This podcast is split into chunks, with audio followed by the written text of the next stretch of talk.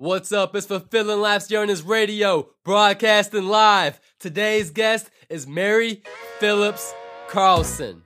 Coming live from the Fly Studio in Commerce Township. It's the Fulfilling Life's Yearnings Podcast. And I'm your host, Blake Giovanni Thomas Sule.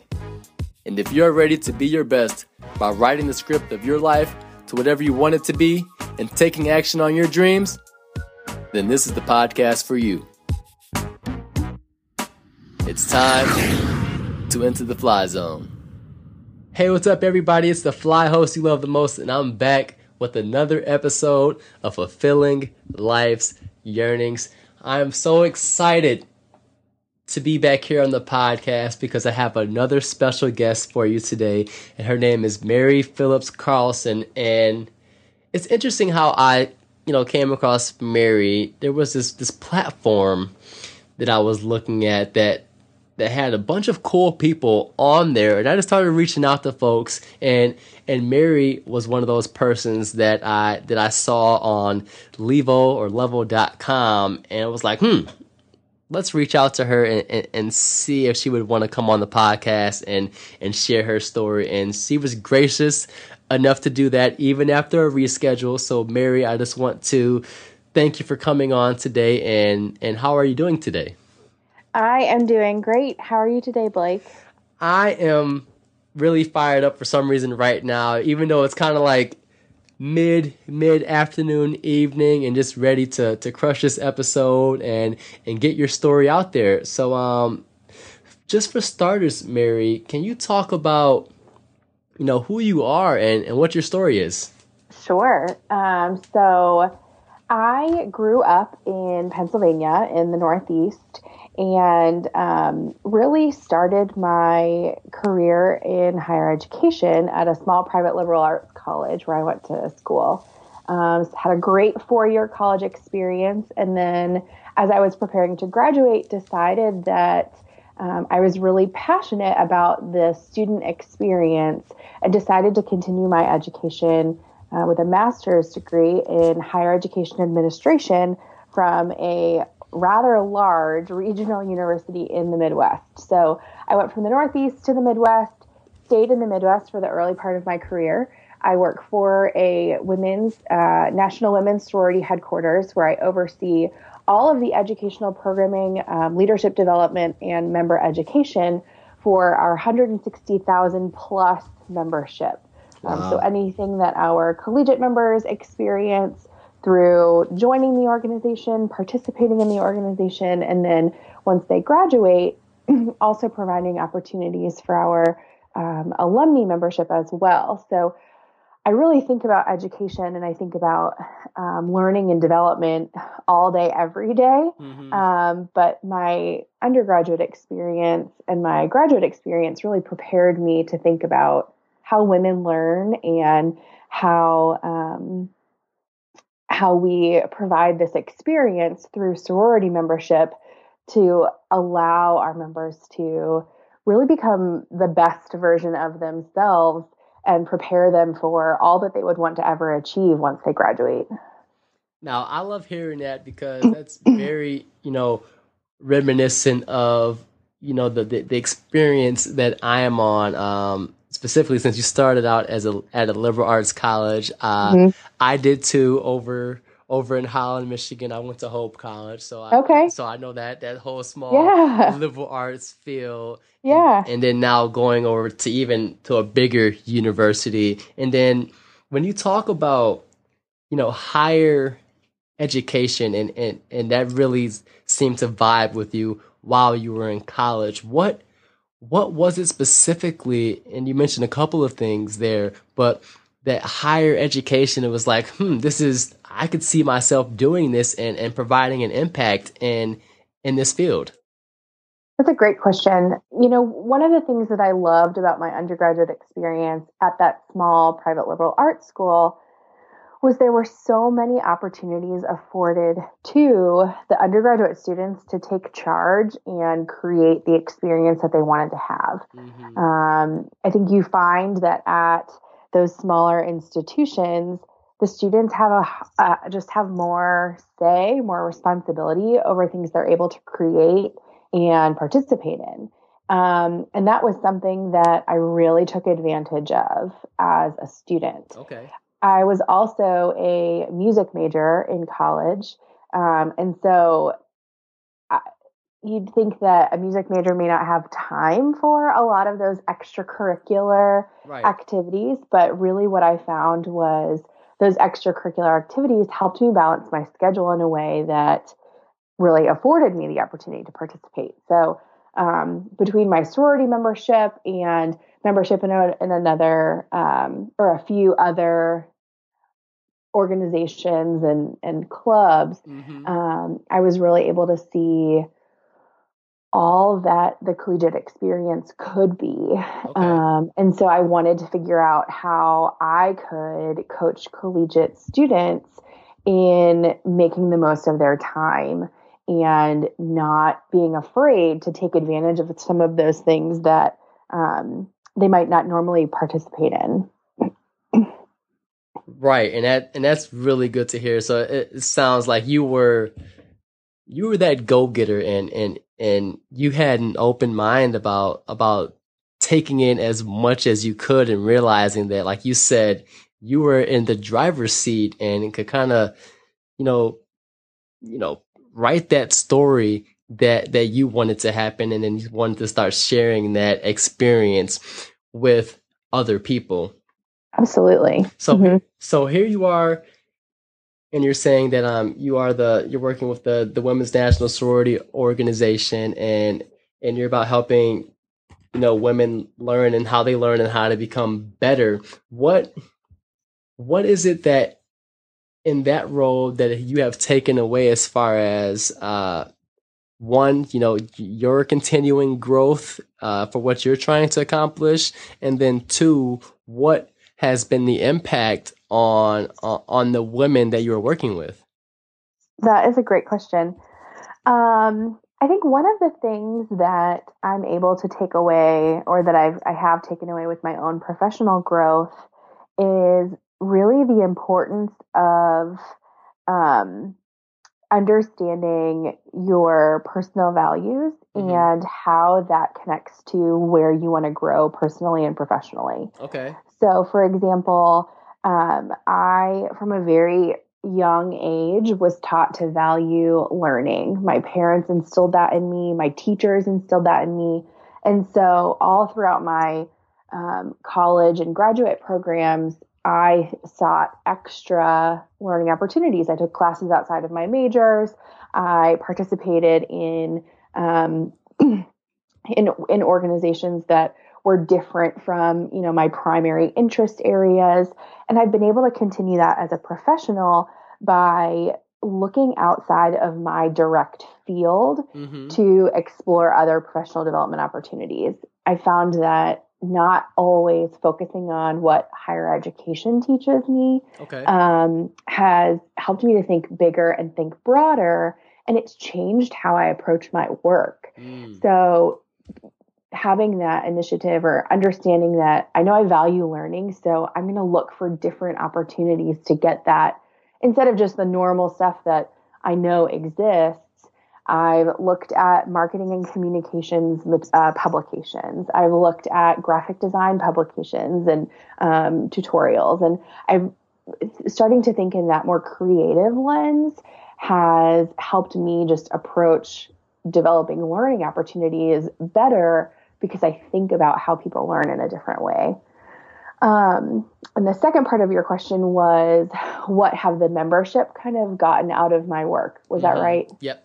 Um, so when I assumed this position uh, almost four years ago now, Mm. um, it was I I'm the first staff member to ever hold this role. Wow. So I've been able to do a lot of kind of creating a, a new path for us as an organization, and it's been very fulfilling in that I'm able to help our members see how to put the pieces together, if that makes sense. Oh, yeah. So when we approach our learning opportunities, we are really thinking about a continuous arc from day one of their membership to the very last day of their membership. Okay. Um, we're thinking about topics and uh, and conversations that we have in those very early stages when they're joining the organization, and how do we continue those once they're initiated, once they graduate, once they maybe begin serving as a volunteer or an advisor.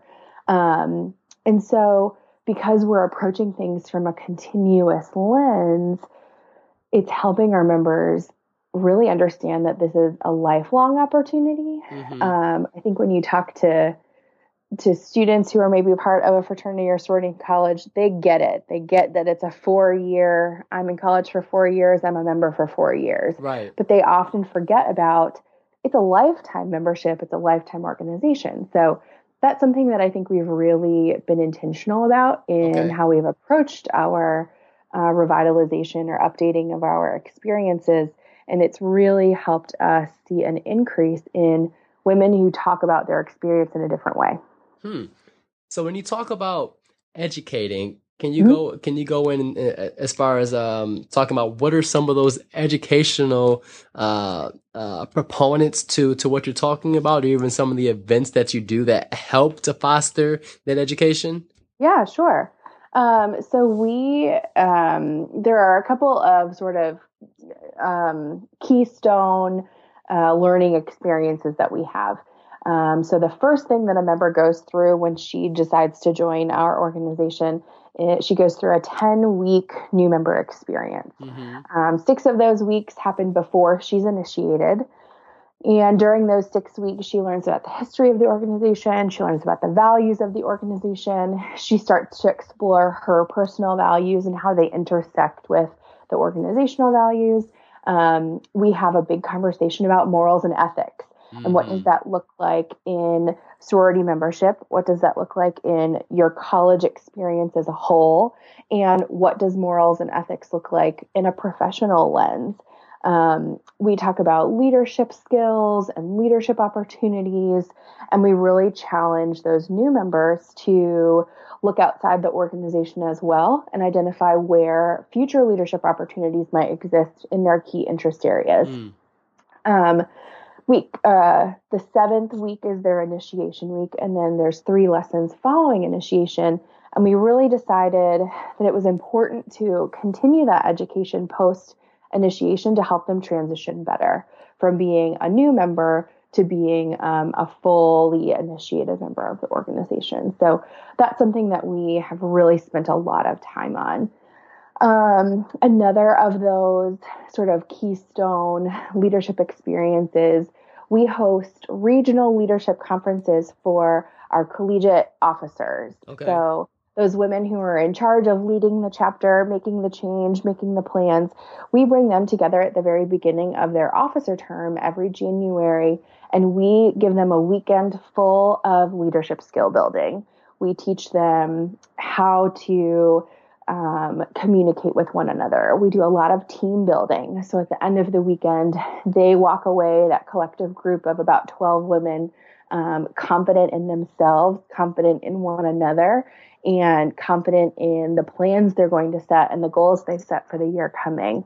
Um, that's a program that we just started about three years ago. Okay. And the collegiate leaders who've participated in that have really indicated how um, confident they feel leaving that experience. Awesome. because somebody's taken the time to talk to them about here are the things that you really excel at and here's how it intersects with your responsibilities and here's how your teammates are going to help build you up throughout the course of the year. So that's something that we have really enjoyed providing to the membership. That's incredible and so you've been here for four years now uh huh. And my question, uh, kind of like a a follow up to you know those awesome experiences you were sharing and and, and ed- educational programs that you put on for the new members, even once mm-hmm. they're done, is how did you get you know to to that position? I know you said it earlier from you know transitioning after doing higher education. Uh, for a master's program, but mm-hmm. what but what was it that that happened in your journey that you somehow put together this plan to to get to uh, the position that you're in now?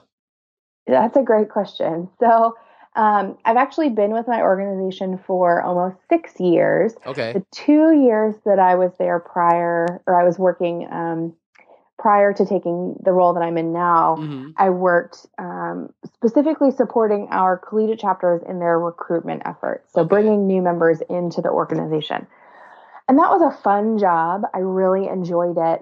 But I felt like it was very um, one dimensional. Mm-hmm. And I was only using one part of my brain, one part of my skill set. And I started to talk with some of my mentors and my peers about how I could um, expand my opportunities for strategic thinking, um, for some project management and long range planning, um, and for the opportunity to be creative um, in my work. You know, as a music major, I've been creative, uh, and as a musician, I was, cre- I, you know, creative starting from you know about eight years old. Right. And so, um, that opportunity for creativity and thinking big was kind of missing from my role. Mm-hmm. I had a great conversation with mentors. I had a great conversation with my supervisor and shared with her what my um, you know, some of the things that I thought were missing from my job. And it was in that honest and transparent conversation that she shared with me, um, you know, this opportunity that could potentially come up for the role that I'm in serving in now. So I think it was that opportunity um, that I had to recognize that the role I was in had been a good fit, but was maybe no longer a good fit. Okay. And combined with um, knowing who my trusted, like my trust circle was. Right. Um, who could I talk to who would give me sound advice, who would not share that information if I, you know, asked them not to. Mm-hmm. And then looping my supervisor in at an early stage um, really showed her that I valued the environment that I worked in. Um, I valued the organization, and I really wanted to find a way to continue giving back and serving the organization. But it, I just wanted it to look a little different. Got it. So that to me is very very fascinating because because at this point in your career when when you started working with the organization it mm-hmm. it seems that you so you felt confident enough to be able to to go talk to someone else in in the organization that you were with to possibly expand your role and you mentioned having that trust and and someone that was there what what was it that because if there's someone listening who is thinking about maybe they want to expand their role to how how did you get that conversation started or who do you know who to begin it with? Mm, that's a great question. So one of the things that um, i feel like i've been really successful at as a professional is being um, true to who i am as an individual. Okay. So from a, from early on, um, my parents instilled in me a set of values. I feel like all of our parents instill in us a set of values, right? Mm-hmm. And your values are shaped by your college experiences. Um, my values were shaped by my graduate school experience. My values were shaped by my membership in my sorority. And so by the time I got to be a career woman, I had a pretty good sense of who I was values wise. Okay. Um, I also, m- my mom raised me to always advocate for myself. Mm-hmm. Uh, one of the things that she used to say to me was, nobody is going to give you something if you don't ask for it 1st mm-hmm. And I think that's something that's really resonated with me as a child, as a young woman, and now as somebody who um, will turn 30 in gosh, 11 days, oh. um, it still is resonating with me. And that is something that that I really took to heart as I was thinking about having that conversation. So, uh, before I had the conversation with my supervisor, I reached out to a past mentor, a past supervisor of mine from graduate school. Mm-hmm. Um, it was somebody who I had a really great relationship with. We had a good rapport. There was that honesty and that trust there. And it was something I talked about him with first.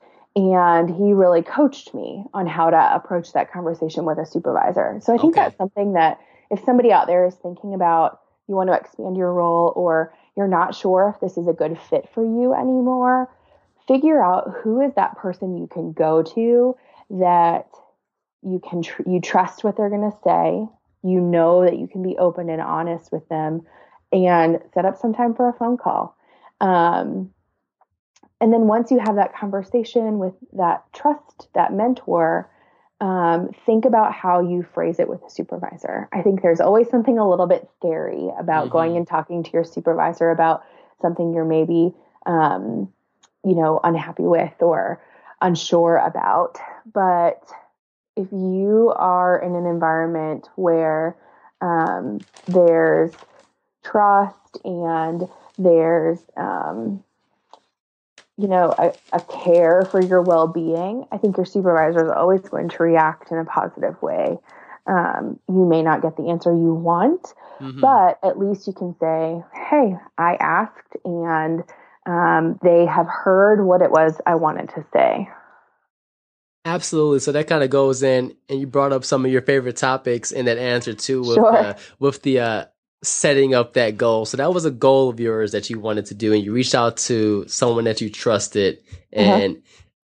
and I'm sure you, you established what those personal values were um, with with that mentor that you reached back out to, and then you said that you you know, advocated for yourself. And like you said, we all have these these goals, but what but what was the strategy since you're the strategic thinker? yeah. what was the strategy that you were using for you know setting up your goals because i know people sometimes say you know i got my my one year five year ten year is yeah. that is that kind of how you were working your way through that process um you know as as a younger professional, yes, mm-hmm. I think um, I very much had a you know two to three year goal, 2 mm-hmm. to three mm-hmm. year plan. Um, I knew that I wanted to spend two years in the role that I started in, and then um, it, it I, I knew I was probably going to want to find something, if not after the second year, after the third year. And I really thought a lot about um, what what a role was going to do to um,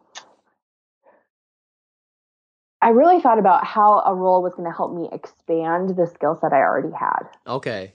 So that's something that is really important to me. I don't want to get into a role that isn't going to help me grow my skill set or my knowledge base in some way, shape, or form. Mm-hmm. Um, and so I think that's really something that I had in the back of my mind when I had that conversation.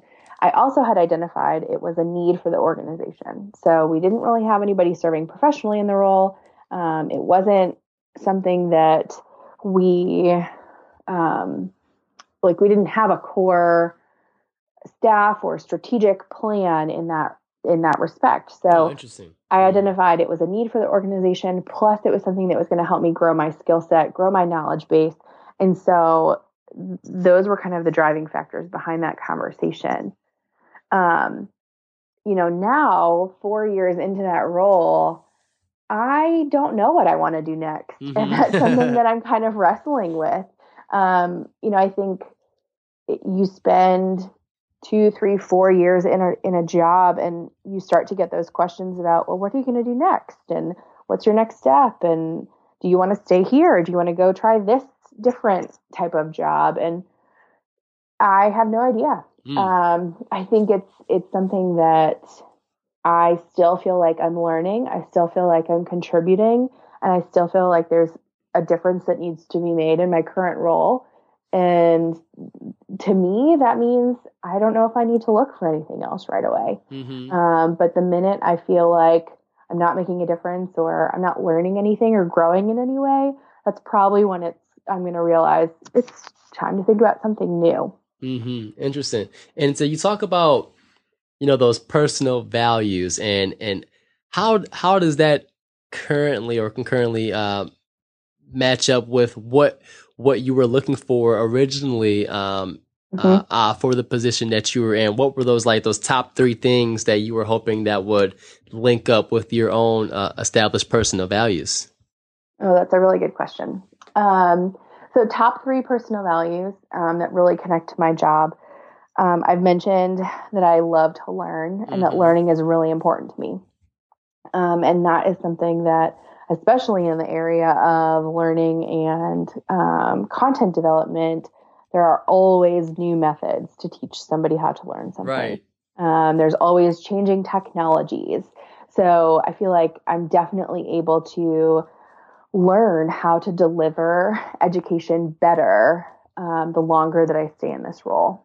Another value that I have really connected to working for the organization that I work for um, is the the idea of personal growth. Okay. Uh, so some people might say personal growth and learning they're kind of the same thing.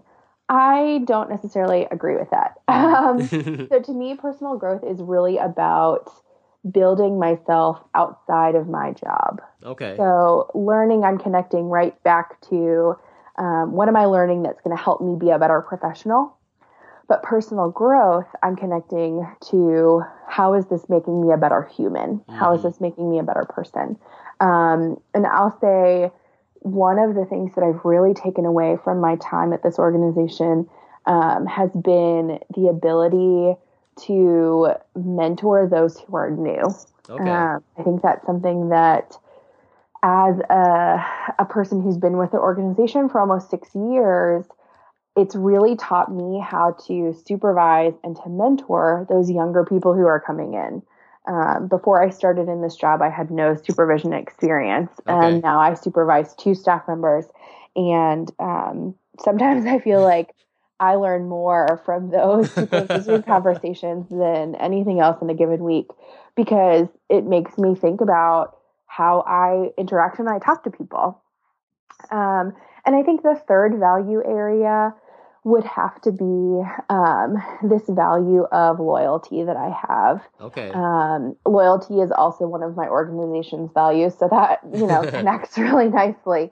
But I think loyalty is important because um, it, loyalty has helped me really identify who are those people that I want to be around and I want to stick around in my life. Um, and I have met, you know, some of my best friends through my sorority membership and, and thus my professional career. Um, and knowing that I va- have this strong value of loyalty helps me um, just think about how how I develop learning opportunities for our members because I want them to have those continuing relationships. I want them to find that value as well. Um, so I think those would probably be my top three learning, personal growth, and loyalty. Oh, that was very fascinating to hear, especially when you're able to make those connections. And I'm sure, you know, that's, that was very important when, when you were, you know, advocating for yourself and, yeah. And, so if you're able to advocate for yourself in the way that you are, is this because you are uh, constantly, you know, writing and, and, and thinking about the the skill sets that you bring to the table, and then always, you know, writing down those those positive things that you have done throughout your life? Um, yeah, I guess so. Mm-hmm. You know, I, I don't necessarily do a ton of journaling, but okay. I do a lot of um, I'm a big solo reflector. So mm. I really value that time that I have um, in my workday or during my weekend or, you know, during my evening to just kind of sit and reflect about what did I do during the course of the day? Okay. And is there something I could have done differently or could have done better? Um, and then what I take from that reflection time, I often um, kind of funnel into my um, into either you know if it's professionally related i'll funnel it into notes that i have for an upcoming meeting or thought processes for how I'm going to approach a new project.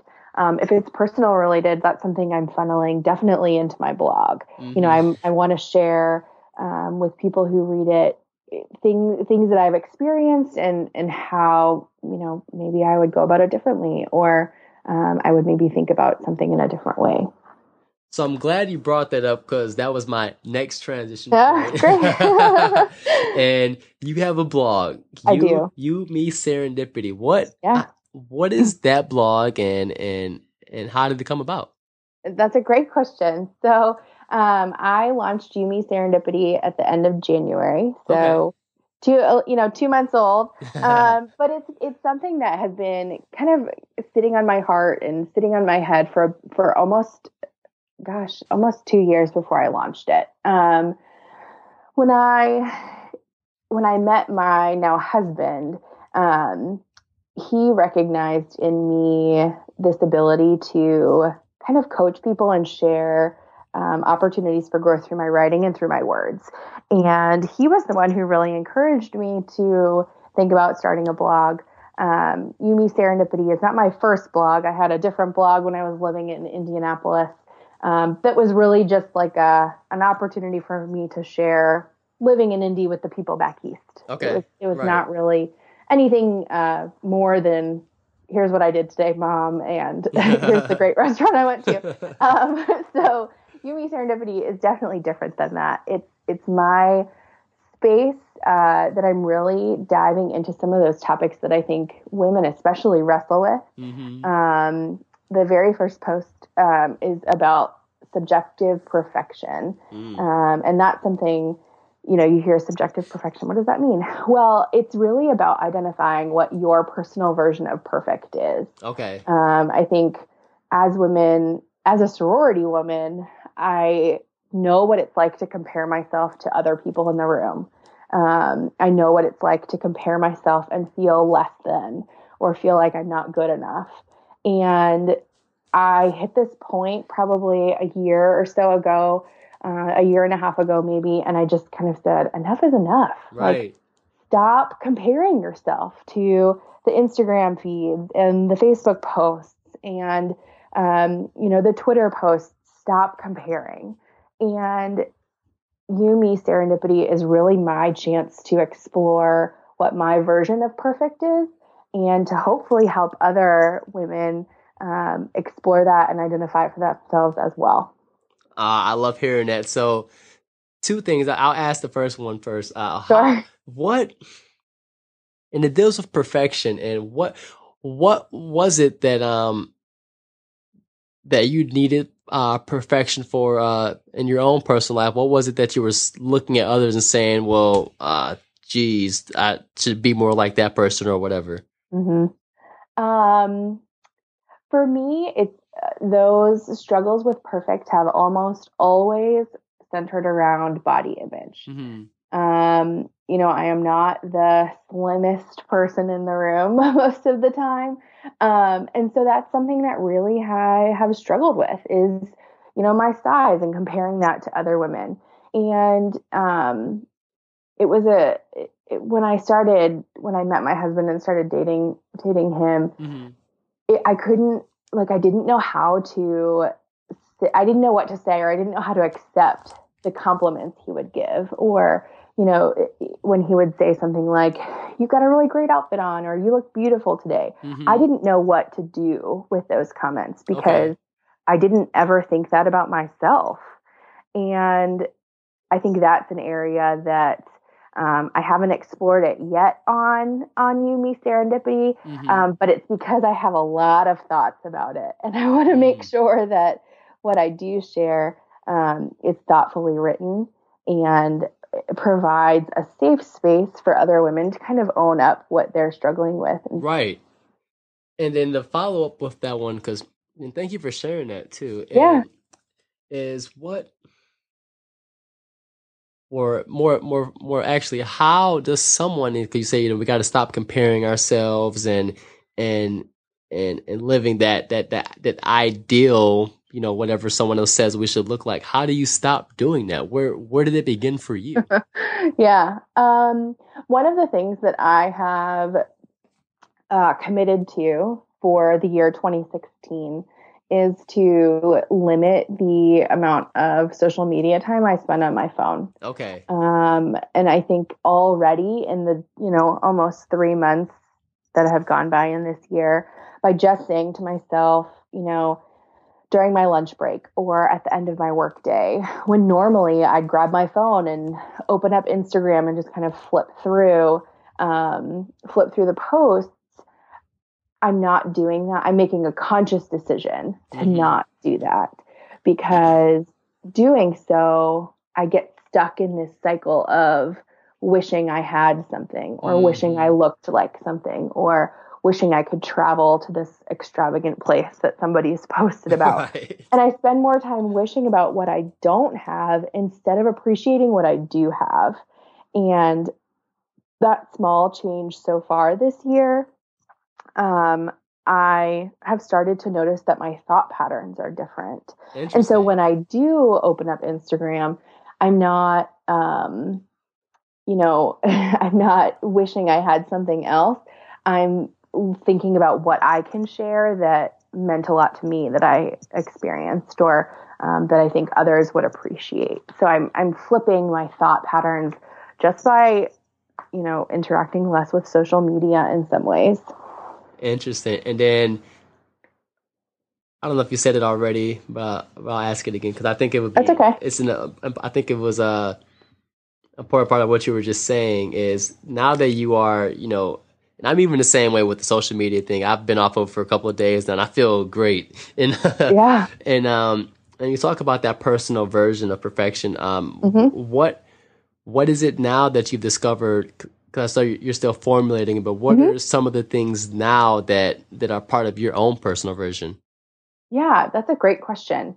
Um, I think where where I have landed, or where I'm continuing to think about in terms of my personal version of perfection, um, it's being okay with um, wearing my glasses more days in the week than my contacts. Mm-hmm. Um, it's being okay with the fact that um, my husband and I live in a two bedroom apartment instead of a house that I we own. Um, you know, I'm in that season of my life where my friends are pregnant or they have babies or they're buying houses and for a while I really struggled with that. I felt like I was losing the race. Mm-hmm. Um, and so it's reframing my my thought pattern and it's being okay with what I have um, it's being okay with where I live. It's being okay with um, the things that my husband and I choose to do. Um, and so it's it's something that's it's kind of ever changing. It's always evolving. Um, but I'm I'm thinking about what are the things that I used to wish I wanted, right? And what's the equivalent that I have that maybe is better than what I wish I had. Hmm you know, hearing hearing you say that because right now I'm I'm 24. Uh, I'm turning 25 on on April 13th. Okay. And, and and hearing you say, you know, you're reframing, you know, your thoughts about about where you're at in your life and and and that rat race because I think I I, start. I I really started feeling it like majorly being 24 and I'm, you know, in yeah. school pursuing these other things. And then I'm seeing everyone else doing, you know, X, Y, and Z. And, and I guess moving on in their perceived, uh, whatever society says we're supposed to be doing mm-hmm. at this particular time. So it was, thank you for saying what you said, cause that was very yeah. inspiring for me to hear. And then even thinking about, you know, where I'm at. So I, I think that's awesome that, that you're able to do that and you're sharing that uh, on your blog because I think more people need to, you know, need to hear that that y- you can be comfortable uh, and satisfied or even grateful with where you are in your life and not have to constantly compare yourself to, like you said, what your best friends are doing, like if they're getting yeah. married, you know, having kids, living in a home, and and and being okay with what what you have and appreciating it. So I thought that was yeah. very awesome that you were sharing that. And um, Gosh, that one that one really hit me. So I'm glad. I'm glad. and and just to you know kind of kind of wrap up here, and I've enjoyed, you know, listening to what you were saying. Uh, one of the the big things that I always like to ask on the show is, you know, fulfilling life's yearnings, you know, what it means to you. That was the reason why I wanted to have you on because you seem like someone who was, you know, going out there and and pursuing life and, and and taking the directions that you wanted to go in.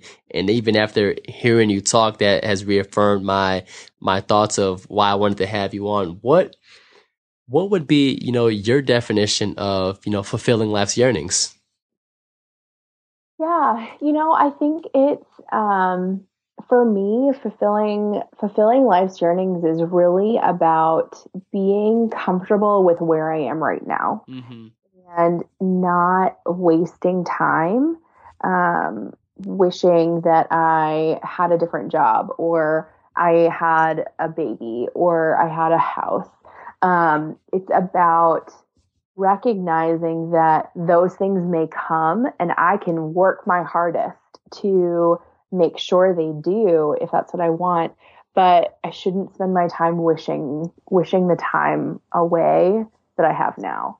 Um, I think the other piece that I really, really think about when it comes to fulfilling what I want for my life, it's setting up, um, setting myself up for success by not saying no to something that might push me outside of my comfort zone. Mm. So, a great example, Blake, is when you sent me the message inviting me to be a part of the podcast today. This is the first interview type podcast thing I've ever done. You were awesome. And it was it was kind of like a scary gosh, do I put myself out there in this way? Do I um, take this this chance for something new? And in order to um, become more confident in myself and share what I'm passionate about with others, the answer has to be yes. Mm-hmm. And so that's that's something too that I, I really have have paid attention to, especially in the last couple of years. Um, what are the things that would push me outside of my comfort zone that are inevitably going to teach me something extremely valuable that's going to push me closer to a goal I want to achieve? That's incredible. I love that definition. And I'm so excited to hear that this was your first one because I thought yeah. you did, you know, a fantastic job. Eh, eh, you know, the, cause I can tell you, you, you think about things and, and they really came out in, in your answers. And I know that the people listening in will, gosh, I was writing notes throughout this show and taking, and, and, and taking away things that you were saying just because they were, they were so meaningful and poignant. So so thank you for that. And and where can we, you know, find your work? Where where's your blog at? Yeah. So um, the web address is you me serendipity.com. Um, and you can find me on Instagram. Um, what's my Instagram name? Oh gosh. That's a really good question. Um, let me look. I actually don't know. This is how often I'm not on Instagram anymore. I don't even remember what my own name is. Um, but you can find me, uh, yeah, youmeserendipity.com, excuse me. And then Mary AP11. Um, I'm on Instagram. And then uh, the blog has links to my other social media channels as well. Awesome. So that was Mary Phillips Carlson, thank you so much for for joining me on here again. I can't say enough how how grateful I am to, to that you were able to come on and and, and share your, your experience with us and I do look forward to being able to connect with you more in the future as as we both progress into our you know own professional careers and just keeping keeping the, the, the listeners you know up to date about where you're going to be next. Cause I think it's so fascinating to show that transition from the first episode to to where you are at later on. That sounds great. I look forward to it, Blake. Awesome. So again, Blake Sway here, Mary Phillips Carlson. Thanks for listening in to the podcast. And as always, go out there and be fly.